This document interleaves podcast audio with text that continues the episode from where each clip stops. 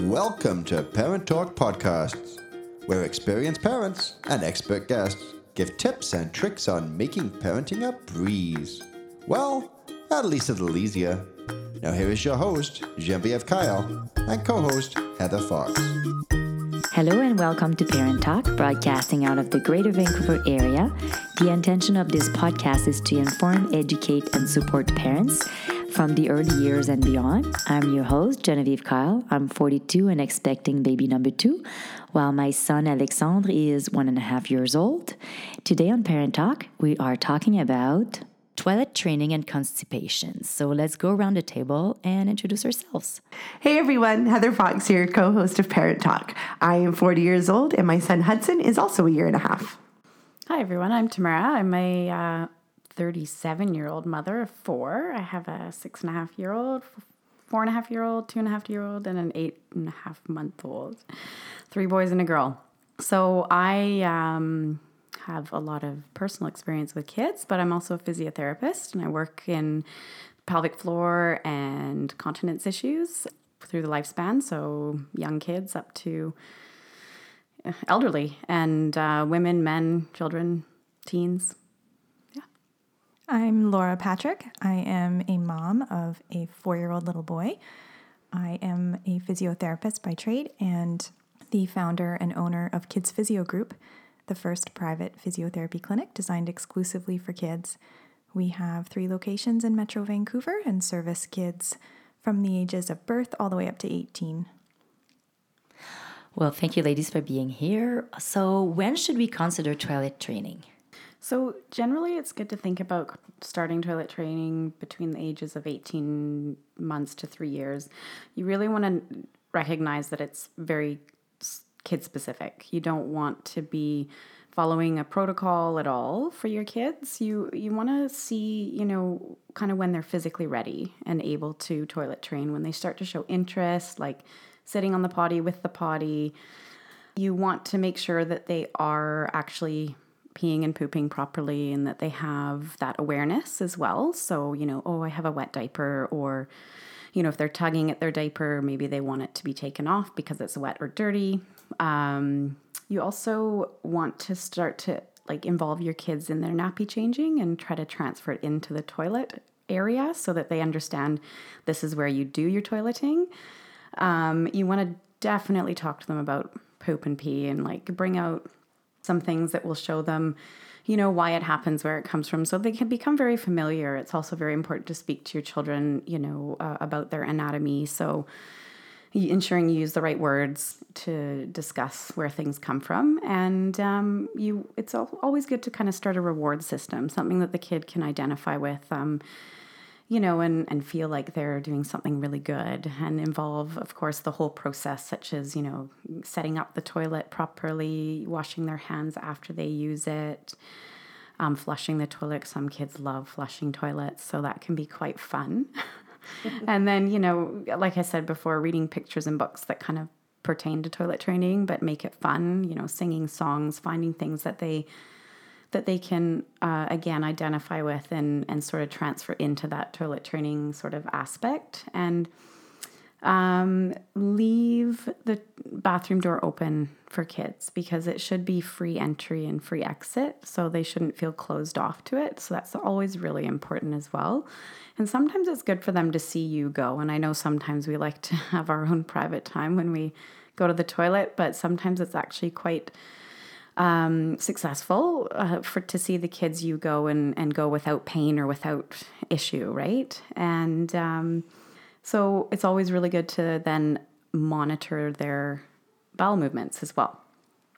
So that kind of leads into things like grabbing a stool chart to kind of, you know, help them understand. Mm, you're talking about poop chart, right? That's right. So what's a yeah. poop chart?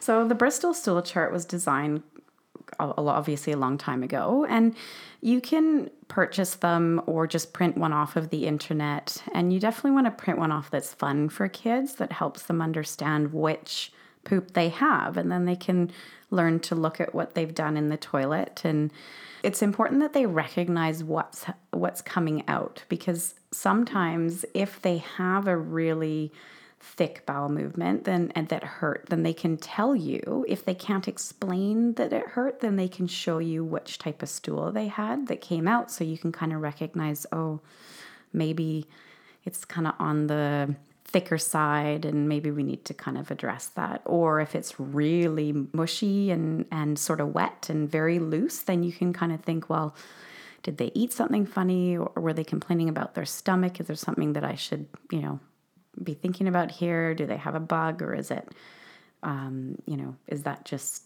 potentially an allergy related issue or something? So there's the stool chart that actually um, we have at home is it shows all the six different types of poops and what's the the kind of good ones, what's the super good ones, and then what's the, you know, not so great ones. And there's happy faces associated or you know, frowns or sad faces associated with which poop they should be identifying with. And actually, a lot of kids that come and see me, we introduce this to them and they, we, we suggest they use it all the time, you know, when they're going to the bathroom. And I did with my children. And it becomes a game like I did this one isn't that great you know because it has a happy face and it and it looks healthy so they actually learn to know what a healthy poop looks like Mm-hmm. We um we put one up in my son's room after talking with Tamara, and she was not in his room, sorry, in his bathroom. Um, but after talking to Tamara a little bit about why um, it's exciting to um, to talk about your poop, mm-hmm. and for a little mm-hmm. boy, it really is. It really is. It really is. Um, and I was really surprised uh, at how much he loved um, to go to his chart right away and and say, oh, look, that one was happy. And it made him feel really good. Mm-hmm. Actually, we are experiencing right now with my son uh, some constipation and even like he cries when he poops. Mm-hmm. But my son is one, right? So, of course, he doesn't go to the toilet yet. So, is it an age I should be concerned? I think that at any age, you definitely want to think about why it might be happening. Are they really milk? Do they have a milk dominant diet? Is that something that's bothering them? You know, um, if there's pain associated, that can start a um, a pain cycle, like a recognition of toileting with pain. That's not a really good association that you want to have for the kids. So, especially because that can obviously, as you can imagine, um, shut them down to potty training, right? So I think it's important to address early on. And if you start to notice it as a trend for a longer period of time where it goes away for a bit, then it comes back for a bit, that's something you definitely want to address with your physician and kind of rule out some of the other issues that may be causing it because there's some fascial issues that can cause like genetic fascial issues that can cause constipation same with dietary issues and like anxieties and stuff like that in kids and those can those can start really really early what about bedwetting? What are some of the reasons it can happen? What's a there's a lot of myths as to be, what is bedwetting and and you know oh they'll grow out of it as they get older. And you know most of the time kids do but there is that percentage and it seems to be growing that are um, they're not necessarily growing out of it. And um, it can be quite a psychological disturbance for kids as well that can be caused by a physical reason like constipation. And this can be. Um, become chronic, right? And the kids don't actually grow out of it. And that can stop them from doing a lot of fun things when they're older, like having sleepovers or, you know, and then I actually it can lead to daytime wetting as well. Mm. Mm-hmm. Um, I've heard, and I might be wrong on this, but something to do with boys and something to do with their development and how sometimes at night that you know maybe not to expect them to have dry nights as soon as girls and things like that. Is there something? That it can be gender specific, um, just because boys are always known to toilet train later than girls. But I think that it's a bit of a. I mean, we don't have the research necessarily to support those kind of questions, right? So I think we have to look to what experience kind of tells us and also look obviously to what sort of things may be driving it like is there anxieties or is there you know other issues that they may be having that are causing the bedwetting sometimes kids just chug a whole ton of water before they go to bed and they don't pee before they you know climb into bed and then you know they have a very deep dream, which can occur, and then they end up wetting their bed, and then they might not ever do it again. So you kind of have to monitor well, when is it happening? Is it every night, or is it the nights that, I don't know, maybe they're out playing sport really late and then they drink a bunch of water and don't pee before they go to bed or you know did they just have a cold or a flu? I mean there can be so many reasons right? So i think it's i think it's important just to kind of make sure that you you monitor it right? So what is exactly child constipation and why does it happen? And um, what are the signs of constipation so the childhood constipation um, and leakage, actually, because they often go hand in hand, is um, falls under the umbrella of bowel and bladder dysfunctions in children, and um, twenty percent of the pediatric visits are for incontinence problems. So, and fifteen percent of the visits do end up with GI doctors trying to address what's going on with the bowel dysfunction. And now they're saying 5 million youngsters complain of nocturnal enuresis, which is nighttime bedwetting. So those are big numbers for you know a younger population to kind of be dismissed and to not really have that many solutions for. So the urinary incontinence side of it, you can have urinary urgency, frequency, urinary retention, fecal retention, and urgency fecal um, frequency, obviously the bedwetting, the bowel incontinence, the pain with defecation, the inability to empty your bowels completely, the excessive gas and abdominal bloating can be a sign. You can have those things as signs and they actually are still pooping. Um, and then obviously the chronic constipation. And with chronic constipation, they can still poop, but it's actually like a diarrhea. And so you'll think, oh, but my kid poops every day but it's the actual consistency that you're concerned about, right? So that's really important to to address and monitor because everyone always thinks, oh, but my kid poops every day. What's wrong with that? But you're not actually looking at on the Bristol stool chart what type of poop they're having, and um, they don't have pain with it because it's diarrhea, right? So then you wouldn't think that they are chronically constipated. Mm-hmm. So, so you know it it does happen and it's often missed. And, um, you know, the kids that are in this state, often you would notice them having infrequent bowels. Um, sometimes, you know, they have leakage during the day, you know, oh, I leaked a bit, or, you know, I'm running and I leak. Some of those kind of symptoms are um, talked about.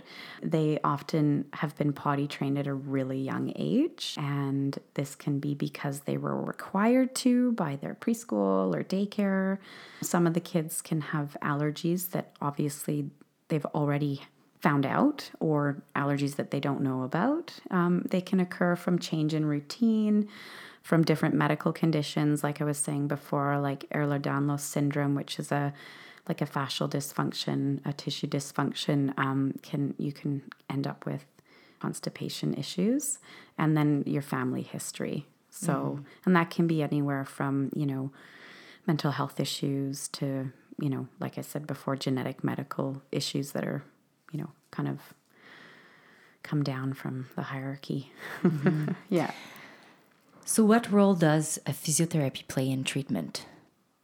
A physiotherapist who specializes in working with kids can absolutely help a child who's chronically constipated, particularly when we know that a lot of the underlying issues are being addressed. We do like to find out if the child has already been cleared for chronic constipation. And if they haven't, then we often send kids back to their family doctor to start talking about some of the real underlying concerns. So that might look like getting an x ray to look and see is the bowel obstructed, or is there what we would call um, a large backup? and maybe Tamara can talk a little bit about more about what that looks like on X-ray or on ultrasound. Mm. But if we know that a child is is being cleared, or at least they're working on clearing up a chronic constipation, then physiotherapy can help start to get a child moving in a way that helps to engage their pelvic floor, particularly if they have not been engaging their pelvic floor properly, and have them learn a series of exercises that really support the flexibility or the integrity of the pelvic floor. So that might mean doing a lot more downward dog, teaching kids how to sit properly um, so that they're actually freeing up through their pelvic floor, various different games and activities that are related to um, just supporting a child's core in general.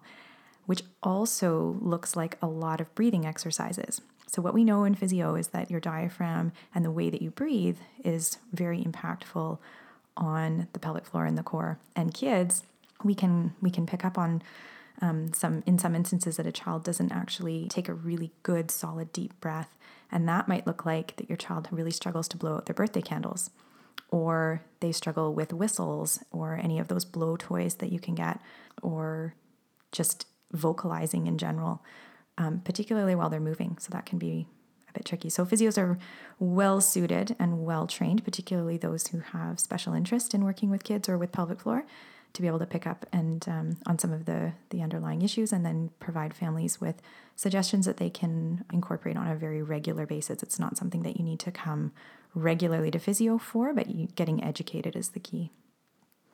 Yeah, so as a physiotherapist that um, works in pelvic floor and trained in that aspect, you you definitely want to get some education um, in and around treating children because it's very different than treating men and women for their pelvic floor. So there is um, as a physiotherapist, there is courses that you go and you take, which obviously I have done. So as for the X-ray stuff, so it, yes, the X-ray is something that you definitely want to request from your physician to see if there is a blockage if you are concerned about the chronic constipation aspect. Some of the things that would lead you to think that is, you know, they have very pellety poop, poop that looks like pellets. Um, or extremely soft poop. And then the s- diameter of their stools being quite large because that would indicate almost like a mega rectum, So, like quite a bit of stool building up in the rectum before they actually are able to empty. And then the pain. And with pooping, and then of course, the having bowel movements less than three days a week would be something that would kind of be like, mm, I should probably, you know, figure out what's going on here. As a pelvic floor therapist that works with the spectrum of, of kids and adults. What I do is I obviously educate them about the Bristol stool chart, you know, bringing it into your home, keeping it in the bathroom. I educate about all the different things that are necessary to have in your bathroom, the bathroom setup or the toilet setup, rather. A stool is really important. I often recommend the squatty potty. Those can be got anywhere, really. And then we work on a lot of techniques to improve bowel and bladder function. So that would involve the breath work, the relaxation side of it, because a lot of kids are actually not able to relax their pelvic floor. And that's the reason that they are having irritation and difficulty with pooping. Most of us don't relax our pelvic floor properly. Mm-hmm. So, and that, then that would involve, you know, the stretching and you know um, what Laura touched on, like the downward dog. You know, getting kids involved in some fun yoga stuff. So I often recommend yoga cards and playing fifty two pickup with them and playing Twister and stuff like that at home. And then if it's quite severe, then you definitely want to be looking into rewards programs um, with the kids. You know, having a sticker chart or something up like that and intake and output charting is important for parents sometimes if it is severe and they are now you know experiencing leakage because of it. That would be something that would i would provide and we'd keep monitoring it and like planned toileting you know kind of making it a bit of a schedule. So 20 to 30 minutes after they eat trying to have to see if they can toilet you know giving them lots of books to have in the bathroom just access to things to help them first of all go poop, but also help them kind of feel comfortable in that environment. And then I usually get kids to, if they have lost the ability to recognize, because that is something that does come down the road. So, recognize the ability to urinate or to poop. Um, I often have them wear a watch that reminds them, like a special watch that reminds them when they have to, that they should pee. So, every time they look at the watch, they think, do I have to pee or do I have to poop? You know, and not necessarily to force them to go, but just getting them to learn how to recognize again, because you learn you lose that proprioceptive awareness of the bowel once it's been expanded. Um, you know, discussing and addressing things with the school is very important, and with the teacher, because kids should be allowed to go to the toilet whenever they want. But I know it's a tough one because sometimes we think they abuse that power, but I don't think that they necessarily do. And so you definitely want to discuss with the teachers and the school how to kind of go get around that. Using like tummy massage teaching tummy massage um, you know when they're when they are pooping doing things like blowing bubbles or the s essing like or hissing like a snake. Yeah just kind of things that are going to make it fun. And i use ultrasound so real-time ultrasound to assess the kids. So transabdominally kind of like when you go and get one done you know when you're having a baby that's sort of the same idea and I try to teach the kids, even at quite a young age, what their pelvic floor is. And you can, you know, you teach them where their bladder is, and you can also kind of have a look and see how how the bowels are and if they are blocked up. We don't diagnose with that ultrasound, so I don't ever state whether or not I, you know, I see a megarectum or anything like that. We just sort of use it as a biofeedback technique for the kids and for the parents to help them see what's what's going on as well. And the kids actually tend to do really well with it. They tend to, you know, like to see that their their floor lift and relax. And if they don't see anything happening, then I explain why that might not be happening and why they're holding and why what they need to do about that, which is work on the relaxation and breath aspect. And then, you know, of course, in a physiotherapy assessment, you want to look for other things that may be causing it. That can be, you know, sort of um, thought of by their t- taking their history. We do quite a significant subjective history and objective. So, objective being, you know, I look at their posture. Do they have scoliosis? Do they have other things going on? Have they had multiple sport injuries? Any concussions? Because having head injuries can actually cause constipation as well. It's complicated, so I won't get into it, but it's it's more durally and uh, neurologically related. So, all of those things are important to discuss, especially with the older kids that may be experiencing it. So that's kind of how it's applied. And then what I do is I usually, you know, see if they know how to connect to their pelvic floor, what that means to them, and also to their core. And um, if they don't really have a awareness or understanding, then I do suggest, and I have a referral base with kids physio group, and I try to get them in there into a bit more of a funner environment where they can play and jump and be on all the equipment and using the fun toys that they have there to kind of learn about it. So, and then we obviously co treat. So, if you're a mom and you would like to use those poop charts, where can we find them? There's an excellent one on the website called bedwettingandaccidents.com. They have free downloads on that site, and there's one that you just type in your email address and then they'll send you the PDF. That's the one I use in our kids' mm. bathroom, and I think that's the one that excellent. Laura uses. Yeah, we have them up in the bathrooms of um, all the clinic washrooms as well. And so we've been able to use it to educate the broader spectrum, including um, our location in North Vancouver, which we share with Jump Gymnastics. And that washroom is used by hundreds of kids and families every week. And we leave it up there so that it's in more of a public setting to, so that we're um, really trying to provide that level of education to families because a lot of parents will look and be like oh yeah. I've never seen i've never seen this before. Yeah.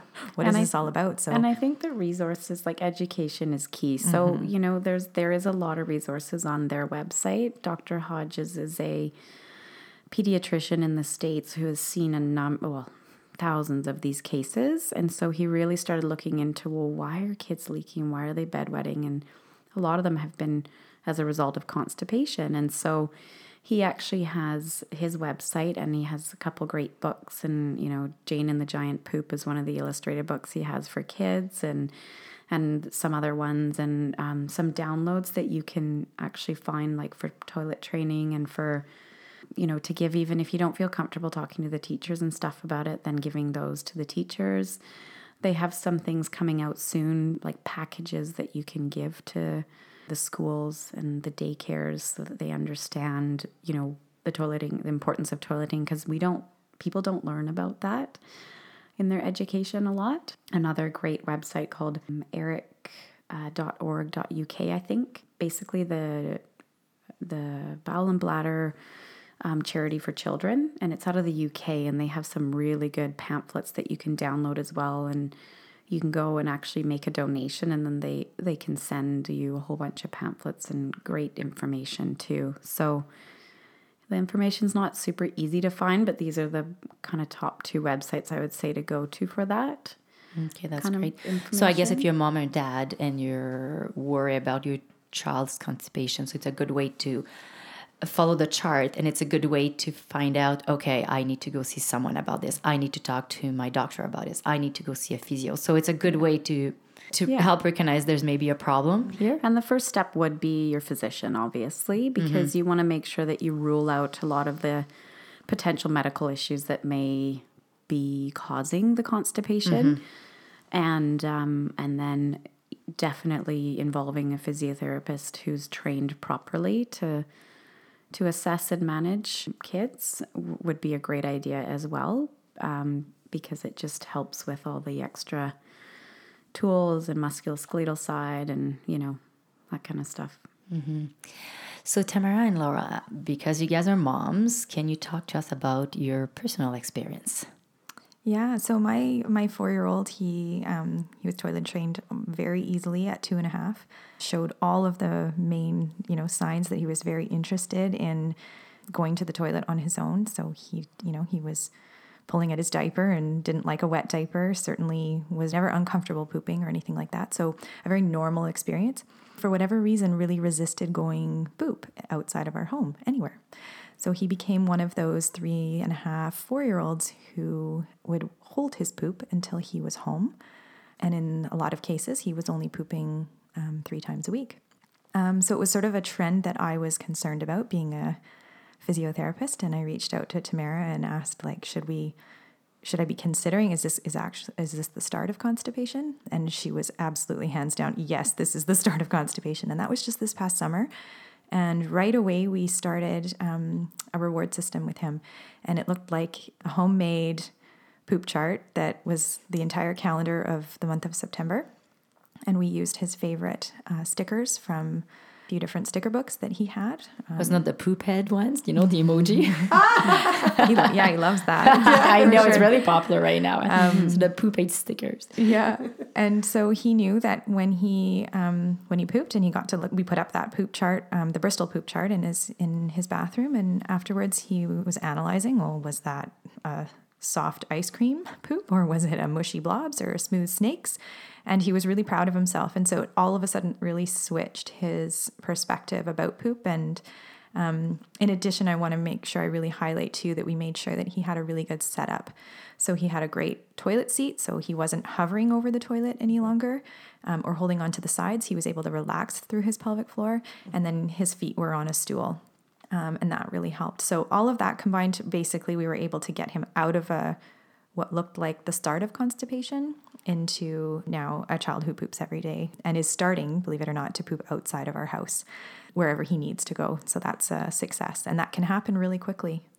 I guess when you're out, you don't have the stool. Like you don't, you know, you kind of need to adapt a little bit to. Uh, That's right, especially for a child who's transitioning to, um, you know, starting kindergarten next year. It's something that we wanted to make sure that we were instilling some good habits and not placing any fear around, oh, I don't have my stool or I don't have this. So we want to make sure that um, we're that's what we're working on from now until September of next year. that's good for you, So, Tamara. For me, um, I've had all different variety of poopers. So because I have four children, Super And- mom. so I've n- I do um, my first wasn't completely potty trained until he was four, meaning that he still had issues with poop. He would hold, he would, you know, do anything. So I just always um, tried to promote it being fun, and um, I also allowed him just to wear a pull up when we were out, just in case, um, and so that there was no fear around it, or you know, kind of a feeling of feeling shamed because you know he didn't want to use a toilet or whatever. Um, and of course, I discussed it with the you know preschool and whatnot, and eventually he came around and he's he's absolutely fine. Daily routine. I mean, you can vary in your routine as we all know, but like he's more of like late afternoon, so that's great, right? Whereas my other two are my other two boys are morning, and my daughter's all over the place, but you know she's only eight and a half months, so you Oh, can't yeah, no, really no, no. determine that yet. But even she has had constipation issues through through her eight and a half months on Earth. Um, and so, you know, just keep monitoring them as she starts. She's been trying lots of new foods and, and that kind of stuff. But with the four and a half year old, he's been, he potty trained very early. He was two um, because he had a big brother to follow. And um, I've always been an advocate of, you know, the kids wanted to stand to pee, so that's fine. I mean, it made a mess, but that's just life. And I was always an advocate of them doing it on a proper throne, you know, not a little mini potty because they they really learned the association and the comfort with being on a, a proper toilet. And of course the setup was, you know, sometimes it was two stools because their little legs were so small, right? So they it's important that their legs are propped up so that their their knees are uh, great or their hips are greater than 90 degrees. So that's important for them to have a proper pelvic floor relaxation when they poop. So sometimes it'd get quite, you know, they'd be climbing a tower to get to the toilet, but it was okay. And then my two and a half year old, um, as I was talking with you guys earlier, he was a tough one in the beginning, but he's already potty trained. And initially, my, um, as you can imagine, three kids later, you sometimes get frustrated with the whole toilet training thing. And my husband was using a little bit more of a disciplinary approach, and, and it definitely wasn't working. Silas was just resisting. And so um, I just said, hey, you know, let's just try to leave it and see what happens. And um, threw some Cheerios in the toilet, and he thought that was kind of cool. And then it start, then he started to just develop his own interest again quite quickly because I think he was ready. And then now he's completely potty trained himself, basically. So every kid's different, but it's important to recognize you don't want to use a heavy handed approach with potty training. There should be really no deadlines, like this kid should be potty trained before my next baby type thing, or because when the baby comes, it could regress and they could be back in diapers. And that's disappointing for them and it can we don't sometimes recognize that they do have little psyches as well and they sometimes they just want to please us and do good things and so when that reverses sometimes that can be upsetting just as much for them as it is for us in a way right as an inconvenience for us so yeah Are there uh, resources for families out there? So, a bunch of them that I spoke to earlier, the bedwettingandaccidents.com website, Dr. Hodges, that's his website. He's the pediatrician in the US. Um, he has a couple great books along with um, some some of the um, graphic books for the kids, and a lot of the free downloads are there. Same with the Eric uh, website.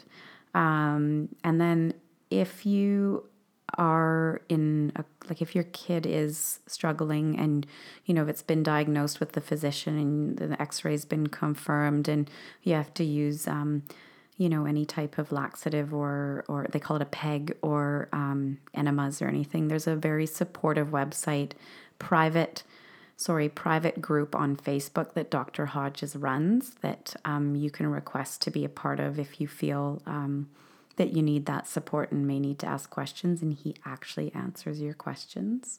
He takes the time to do so That's so very nice. it's wonderful yeah. So and of course if you think you need something you don't know what direction to go then you can always um, you know shoot me an email or you know laura and you know we can kind of try to point you in the right direction right So we can find you, Tamara and Laura, on our panel of expert at parenttalk.ca. So where else can we find you? I work in private practice out in White Rock at Diane Lee and Associates. You can come and see me there. And Kids Physio is um, in three locations in Vancouver. So we're um, uh, right in sort of central East Vancouver on Fraser Street. And we've got another location in North Vancouver, just over the Second Narrows Bridge, and in Surrey near the Guildford Town Centre. And those locations each have um, four or five physios per location, all that are very happy to support kids' constipation or pelvic floor issues. Great. So, Heather, I think it's time for a conversation card. It's time for a conversation card. Every week we like to play a game. Not only for fun, but to get to know our guests a little more too. Nobody knows what the mystery card might ask. Sometimes silly and sometimes serious. Let's find out what it will be this week. Can you please pick one and read it to us? All right, ladies, here's our question of the day. What would you do for fun if you had to give up TV and or electronic games?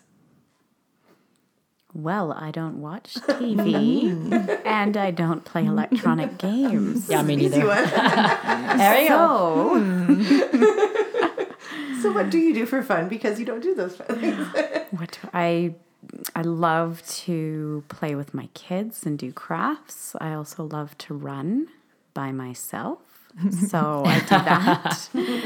um, I also am trained in Pilates and I love just going downstairs to my in home clinic and messing around on that and figuring out new things to do and maybe, you know, use my patients as guinea pigs sometimes. and I mean, I mean, I love to, you know, I love the ocean, ski, snowboard, whatever, you know, lots of things, but it usually involves the kids and my husband. So, mm-hmm. yeah. And for you, Laura. I think most physiotherapists would say exercise. We're pretty passionate about that. But for me, fun, oh goodness, yeah, I love hanging out with my little guy and certainly unplugging, being away from my computer and away from the business side of things. I actually love to read, but typically I plug in to read because I find that I can get uh, a little more reading done through audiobooks. So I probably love to just, I, I realize that I'd be plugged into a device, but it's technically still can close your reading, right? just listen. Yeah, exactly. And for you, Heather. Um, for me, I have a huge passion with yoga. So, um, whether it be a, a traditional yoga class or a yin class, or there's just so many different styles that I love. And um, so, yeah, definitely yoga and Pilates are definitely a way that I love to be able to kind of escape. And of course, playing with my son. That's definitely a given. definitely fun. But if I want to do something more just for me and have me time, it's definitely yoga.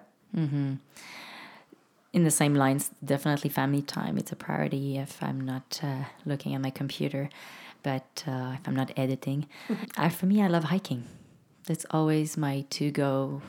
I think it's great, low impact, great on your body, postpartum, and everything, right? So, um, hiking is um, what I like to do when I'm not plugged. All right. Thank you, uh, Tamara. Thank you, Laura. And thank you, Heather, for being here. Thank you for your contribution into other parents' lives. helping us be the best parents we can be. For our listeners, if you have a question or you would like to join us on our show as a guest or as an expert, please visit the Contact Us section on our website at parenttalk.ca. You can find us on Instagram, Facebook, Apple Podcasts, Google Play, and Podbean. Or you can subscribe directly to this podcast on our website so you don't miss an episode of Parent Talk. Don't forget to rate and review us. Remember, there's nothing more powerful than feeling supported by a community of parents by sharing your thoughts, ideas, and experiences. Parent Talk is a safe space for everyone. Thank you, everyone, for listening, and have a great week. The views and or opinions of the host and their guests are not necessarily those of Parent Talk and should not be considered as fact. The information offered is believed to be accurate but is not intended to be a substitute for professional medical advice and should not be used for diagnosing or treating any health issue or prescribing medication. If you have any questions or concerns regarding your physical or mental health or the health of your child, please seek assistance from a qualified healthcare practitioner.